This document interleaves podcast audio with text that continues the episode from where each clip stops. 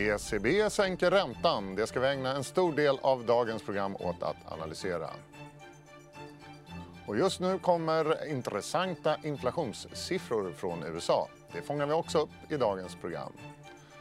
Och så är det torsdag. Det betyder att vi smygläser veckans D-weekend tillsammans med redaktören Andreas Johansson. Mycket välkommen till Ekonomistudion torsdag. Ja, börsen är upp 1% idag och det är sjunde dagen i rad som den stiger. ECB sänkte som väntat sin depositränta med 10 punkter idag till minus 0,5% Styrräntan däremot den lämnades oförändrad. Dessutom annonserar den europeiska centralbanken stödköp av obligationer på 20 miljarder euro per månad framöver. Vi ska prata mer om ECB alldeles strax. Men först en kommentar på den amerikanska inflationssiffran som trillar in just i detta nu. Vi ska se vad den blev. USA, KPI, månad för månad, plus 0,1% i augusti och kärninflationen steg med 0,3% i augusti. Det var något mer än väntat.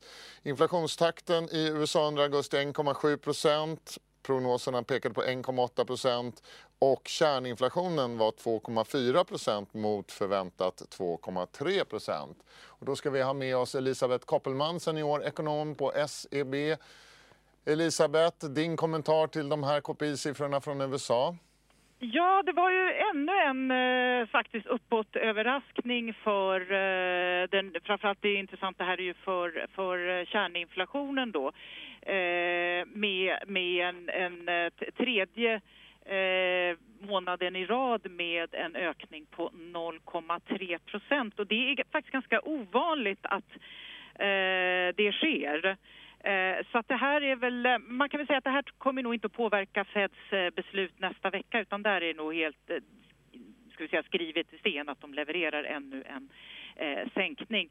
Däremot kan ju det här påverka utrymmet för hur, hur eh, hur, mycket, hur snabbt och aggressivt de, de kan fortsätta att lätta på, eh, på penningpolitiken framöver och, och förväntningarna då på, på eh, Fed bortom eh, september. Inte så egentligen att man behöver vara, att Fed behöver liksom börja oroa sig för, för att inflationen eh, drar iväg. Men det är fortfarande så att inflationsförväntningarna är, är ganska nedtryckta. Men däremot har man ju fått så att säga, en bekräftelse på det man tidigare sagt att den väldigt låga inflationen i, i början av året ändå speglade tillfälliga faktorer. Så att det är ändå, lugn, det är ändå lugnande besked kring inflationen eh, från, från för Fed och, och på marginalen så, eh, så dämpar det ändå pressen på att fortsätta att, eh att eh, sänka räntan.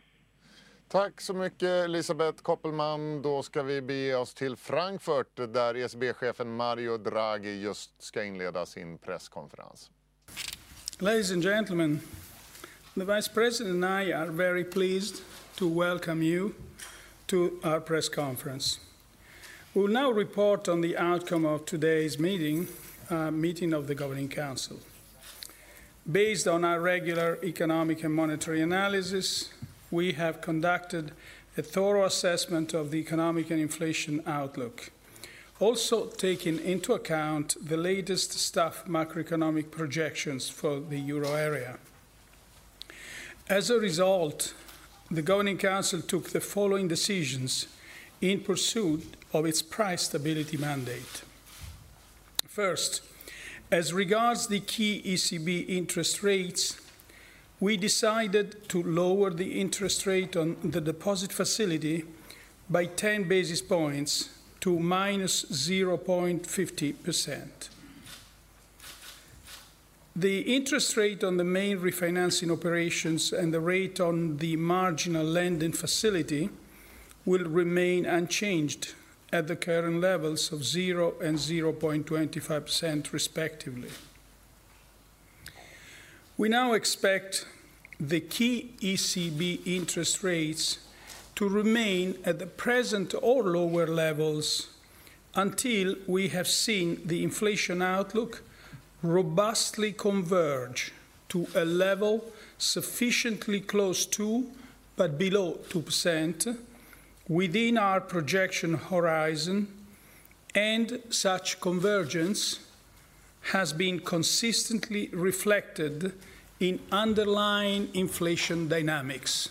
ECB lämnar alltså sin styrränta oförändrad men sänker den så kallade depositräntan med 10 punkter till minus 0,5. Dessutom annonserar centralbanken stödköp av värdepapper med 20 miljarder euro per månad framöver. ECB sänker också sin tillväxtprognos för 2019 till 1,1 procent och för 2020 till 1,2 procent. Dessutom sänks inflationsprognosen för nästa år till 1 procent från 1,4 procent. Mario Draghi sa också under presskonferensen att han ser betydande nedåtrisker i ekonomin. Man har inte tagit heller höjd för en hård Brexit i det här beslutet. Så skulle det bli en hård Brexit så kan alltså ekonomin Eh, sätta sig ännu mer än vad, vad man nu har eh, med i sina beräkningar.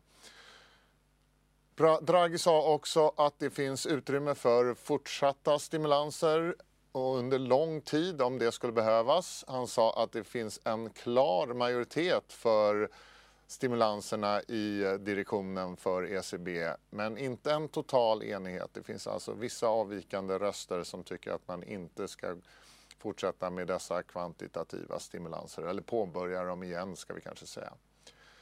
Draghi efterlyser också finansiella stimulanser, finanspolitiska stimulanser från citat de regeringar som har utrymme för det. Det togs också upp under den efterföljande frågestunden på presskonferensen att Donald Trump, USAs president, har twittrat efter räntebeskedet och anklagat ECB för att dumpa euron mot dollarn men också anklagat Fed för att bara sitta och vänta utan att göra någonting. Mario Draghi kommenterade inte det så mycket men han sa att ECB styr mot inflationsmålet och inte har något mål för valutakursen och euron ska handlas mot dollarn. Då ska vi höra om vi har med våra expertkommentatorer Elisabeth Koppelman, senior ekonom på SEB. Är du med oss Elisabeth? Jajamensan. Och även Susanne Spektor, senior makroanalytiker på Nordea. Välkommen du också Susanne. Tack så mycket. Ja, vad säger ni? Vad tyckte ni var intressantast med det Mario Draghi sa idag? Ska vi börja med dig Elisabeth? Ja, jag skulle säga att det, det intressantaste kom väl egentligen redan i, i beskedet som de skickade ut innan eh, presskonferensen där de ju redogjorde för, för eh, alla de, de eh, de policybeslut som, som du gick igenom. Eh, sen kom det kanske inte så mycket mer eh, från Draghi, Draghi på, på eh, eh, presskonferensen. Det enda var väl egentligen, precis som du nämnde, att vi fick veta att eh, de inte var eniga om eh, beslutet att eh, återstarta tillgångsköpen men ändå att det var så pass stor majoritet att det inte var meningsfullt att ha någon omröstning om, om eh, saken. Vad säger du Susanne, var det någonting som överraskade dig? men det som jag tycker var väldigt intressant det är just den här QE som är eh, öppna. Att man gör så mycket man kan så länge som det behövs. Och det är väl också det som marknaden tolkade som relativt duvaktigt och som fick eh, euron att röra sig ganska mycket. Att, eh, man hade ju lite mindre stimulans än väntat då med 20 miljarder istället för 30 men just den här att vi kan ha QE för alltid var väl den största nyheten. Elisabeth, eh, Mario Draghi sa att räntorna ska vara låga till dess man ser en robust ökning av inflationstakten. Hur länge kan det dröja egentligen? Ja, det kan ta eh, ganska, det kan nog ta år faktiskt innan man, innan man kommer eh, dit i den, den låginflationsmiljö som, som eh, vi lever i just nu. Eh, så att det är ju, eh, precis som Sam var inne på, det, den här öppna guidelsen både för räntor och för eh, kvantitativa eh, stimulanser betyder ju att, den här, att de här eh, policystimulanserna, mjuka politiken, kan, kan pågå under, under mycket lång tid framöver faktiskt. Och Susanne, jag nämnde här tidigare att eh, ECB drar ner sin inflationsprognos för nästa år till 1 från 1,4 Det är en ganska kraftig nedrevidering. Ska vi vara oroliga för att eh, deflation hotar? Det tror jag inte man behöver vara, men det bekräftar ju vår bild om att inflationstrycket är lågt och eh, Riksbanken kommer behöva revidera ner sin prognos för eh, den importerade inflationen från euroområdet och att vi tror att de är alldeles optimistiska och det här visar att eh, ja, även ECB ser ju en betydligt svagare trend än vad vår riksbank gör. Och Elisabeth, eh, ECB sa ju också, eller pratar också om att man inte har tagit höjd för en hård Brexit i det här räntebeskedet idag. Eh, vad skulle hända om det ändå blir en hård Brexit? Vad händer då med, med eh, ja, för det första med prognoserna och för det andra med eh, penningpolitiken framöver? Jag tror det beror lite på hur, hur, det är nog lite tidigt att säga, det beror på hur stökig en sådan eh, process eh, skulle vara. Men om det blir väldigt turbulent på, på marknaderna kring en, kring en hård Brexit, då, då kanske centralbankerna får gå ut och, och, och ge ytterligare no, någon eh, eh stimulans. Och så, ehm. Susanne, ECB de eh, tycker nu att eh, de regeringar som kan ska bidra med finanspolitiska stimulanser. Vad säger det egentligen? Det säger väl någonting om allvaret i, allvaret i den här konjunkturnedgången ändå, eller? Det säger att de ser eh, definitivt en avmattning, men jag tror också att det är ett litet, litet erkännande från deras sida att det är svårt att påverka inflationen med penningpolitiken och att den insikten kanske börjar sjunka in att trots att vi har haft en lång uppgång så har inte inflationen kommit på målet. Nu viker det.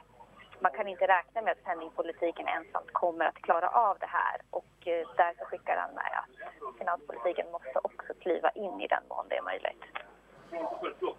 Men Elisabeth, finns det egentligen några pengar att skjuta till till finanspolitiska stimulanser? Utom i Tyskland då, där har ju finansministern Olaf Schultz redan varit ute och pratat om stimulanser på kanske 50 miljarder euro eller så. Men de andra länderna, de har väl inga stora kassakistor att ösa ur? Det, det är väl framförallt mot Tyskland som, eh, som blickarna eh, riktas. Och, och, och, där handlar det ju mycket om eh, huruvida liksom man ska backa från det här självpåtagna eh, förbudet mot eh, att ha eh, underskott. Och ex, också om, om man skulle kunna tillåta sig liksom en ökad eh, att satsa mer på, på eh, Eh, infrastruktur och klimat. Och överhuvudtaget kan man väl lyfta fram just det här med klimatinvesteringar. Eh, att där har det ju börjat spekuleras i att man, man kanske skulle kunna eh, liksom avsätta extra pengar för, för just den typen av, av investeringar. Och att även kanske det skulle kunna skapa ett nytt instrument, en, en ny typ av, eh, backas upp av, av obligationer som, som ECB också skulle kunna köpa. Så att det, skulle kunna vara ett sätt för, för liksom finanspolitik och penningpolitik att, att sam, samarbeta bättre. Och Susanne, vad betyder då det här för eh, Riksbanken framöver, ECBs ganska duvaktiga penningpolitik? Riksbanken har ju sagt att de ska höja räntan i vinter. Kommer de kunna göra det? Eh, nej, det tror vi inte. Och Eh, det här ökar ju verkligen pressen på dem att plocka bort sin räntehöjning. Vi, tror ju också, vi tolkar ju också avmattningen mer i linje med SCB och ser att vi kommer fortsätta försämras under hösten. Så vi sticker ut lite med att ha en räntesänkning eh, redan i december och det är ju för att vi ser en svag inflationsutveckling. Eh, så att nej, de kommer inte kunna höja, kanske till och med vara tvungna att sänka räntan, precis som ECB gjorde idag. Och Elisabeth, eh, vi har ett nytt tungt räntebesked som väntar på onsdag från den amerikanska centralbanken Federal Reserve. Påverkar deras räntesättning av dagens eh, KPI-siffra eller av ECBs räntebesked, tror du? Det pekar ju lite i liksom motsatta riktningar kan man säga. Alltså jag tror att när det gäller inflationsstatistiken idag så tror inte jag att det påverkar eh, beskedet i, på, i nästa vecka utan det, det, det kommer att bli en, en, en sänkning i, i vilket fall. Eh, däremot kan man ju säga att Feds oro för, att, för, för väldigt låg inflation det, det det, det, mildras ju ändå av att vi har sett eh, tecken på, på lite snabbare prisökningar Eh, de senaste månaderna. Nu är det kanske lite för tidigt att, att dra ut Eh, den här inflationstrenden allt för mycket och vi är fortfarande i ett läge också i, i USA där, där infla, marknadens inflationsförväntningar är, är ganska nedpressade. Så, så, det finns egentligen ingen anledning för, för Fed liksom att, att liksom byta fot och börja eh, oroa sig för uppåtrisker för, för inflationen. Men det är klart att skulle vi se den här tendensen till lite snabbare prisökningar så, så innebär det väl ändå att, att marknaden kanske får, får börja skala ner förväntningarna på, på räntesänkningar från Fed lite grann. Och, och när man ska och, när det gäller ECB så är det klart att det, det, det finns ju en gräns för hur mycket liksom Fed kan avvika från resten av världen så att räntorna, att räntorna sänks i, i Europa. Det bidrar ju å andra sidan då till, till pressen på, på Fed att, att också sänka räntan om inte annat för att inte eh, bidra till en alltför stark eh, eh, valuta. Och sen har man ju då presidenten också som, som naturligtvis ilsknar till varenda gång eh, som Europa eh, tar ett steg ytterligare till ännu djupare negativa nivåer. Mm. Och nästa veckas räntebesked från Fed det ska vi naturligtvis närstudera här i DTVD också. Elisabeth Kopperman, seniorekonom på SEB och Susanne Spektor, senior makroanalytiker på Nordea. Varmt tack för att ni var med oss idag.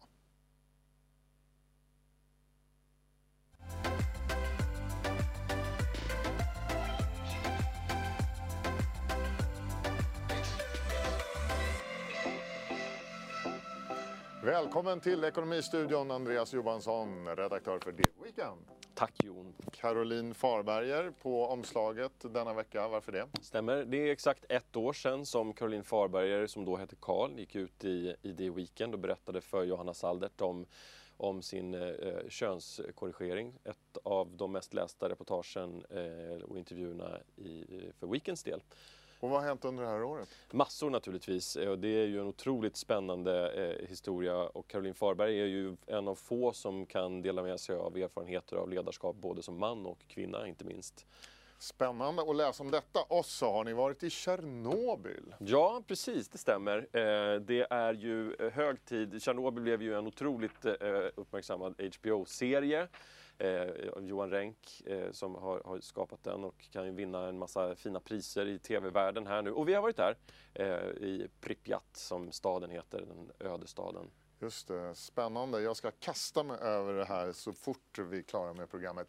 Sen har ni också hittat ett eh, litet smultronställe, eller vad ska man kalla det? Ja, men det är en liten ovanlig destination. Det är ett hotell kanske man kan kalla det för, mitt ute i skogen. Förtrollande lyx i sensommarskogen står Stämmer. det här. Steds, är det för ställe? Steadson in the Woods heter det. Ett superspännande och omtalat ställe i, i, i eh, mat och uh, upplevelsekretsar. Och en restaurang och ett hotell utan vare sig rinnande vatten eller el. Det ser väldigt enkelt ut. Mycket enkelt men också... Är det billigt också? Det är det inte. Det är det inte.